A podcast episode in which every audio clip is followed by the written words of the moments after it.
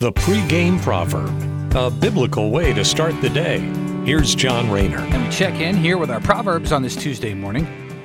It's a cautionary word against envy today, something that we can easily get caught up in. Especially when others' lives are so accessible through the realm of social media. It's very hard not to get caught up in that rat race of one upmanship where everybody's trying to outdo one another. And those actions are born out of envy. Here is what God says about this subject of envy. In Proverbs chapter 23, verses 17 and 18, the Bible says, Don't envy sinners, but always continue to fear the Lord. You will be rewarded for this. Your hope will not be disappointed.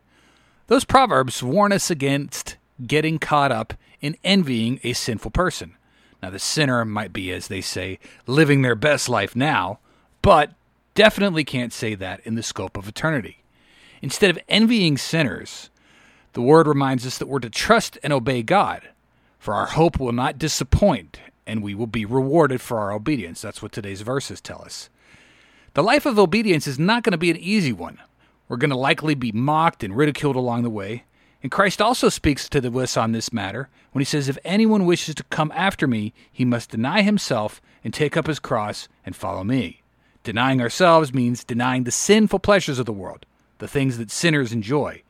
But when we give that life up, as Jesus says, we follow him into eternity. Thanks so much for listening. Take care of yourselves. Have a great day, and God bless you. The pregame proverb with John Rayner. Look for it on all podcast platforms and have it delivered to your smartphone. The pregame proverb, proud partners of The Bar, the Biblical and Reformed Podcast Network.